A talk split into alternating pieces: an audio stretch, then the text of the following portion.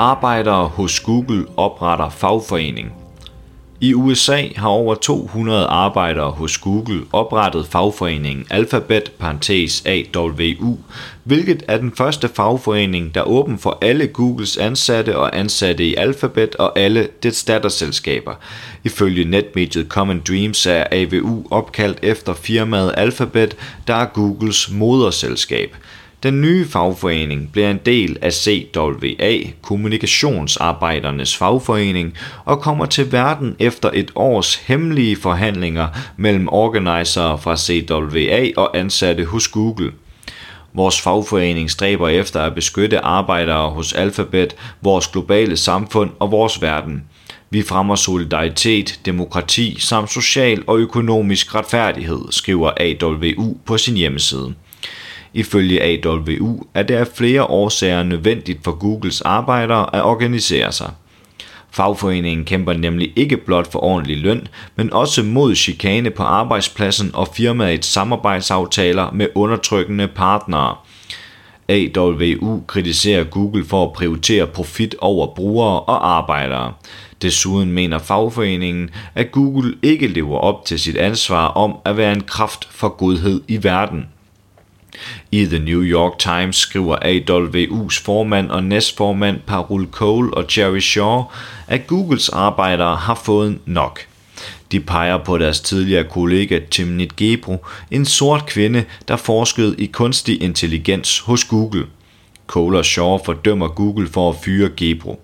Hun blev angiveligt fyret på baggrund af hendes forskning, der var kritisk over for store projekter om kunstig intelligens, og fordi hun kritiserede Googles manglende indsats for at ansætte minoriteter. Gebrus fyring satte fokus på et større problem ved Google som arbejdsplads, hvor flere ansatte har været udsat for diskrimination og chikane. Cole og Shaw fortæller, at Google betalte to ledere 10 millioner dollars efter de var blevet anklaget for sexchikane på jobbet. Google forblev desuden tavs omkring de to lederes opførsel og lod dem gå fri uden konsekvenser. Men det ville Googles arbejdere ikke acceptere. Omkring 20.000 ansatte nedlagde arbejdet i 2018 og forlod arbejdspladsen i flere byer rundt i verden, og mange gik på gaden i protest, fortæller AVU's formand og næstformand.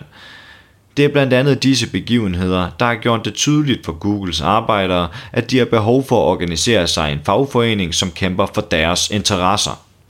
Men fordi Google er et globalt firma med milliarder af brugere på verdensplan, kæmper AVU ikke kun for at forbedre ansattes for arbejdsforhold, men også for at forbedre verden. Cole og Shaw oplyser, Googles motto plejede at være ikke være ond. De fortæller, at Google fra start ønskede at være et firma, der gør gode ting for verden, selv hvis vi skulle give afkald på nogle kortsigtede gevinster. Men ifølge AVU's formand og næstformand afviger Google fra sine oprindelige principper, da firmaet i dag samarbejder med aktører, som arbejderne ikke kan stå inde for. Vores chefer har samarbejdet med undertrykkende regeringer rundt i verden – de har udviklet teknologi for kunstig intelligens til USA's forsvarsministerium og tjent penge på reklamer fra en hadegruppe, kritiserer Cole og Shaw. Derfor mener AVU, at Googles arbejdere skal have frihed til at nægte at arbejde på projekter, der ikke stemmer overens med deres værdier – Google er en magtfuld virksomhed, der er ansvarlig for store dele af internettet. Det bruges af milliarder af mennesker over hele verden, skriver Cole og Shaw, der fortsætter. Det bærer et ansvar over for sine tusindvis af arbejdere og milliarder af brugere for at gøre verden til et bedre sted. Som arbejder for Alphabet kan vi hjælpe med at opbygge den verden. Du har lyttet til en artikel fra Arbejderen.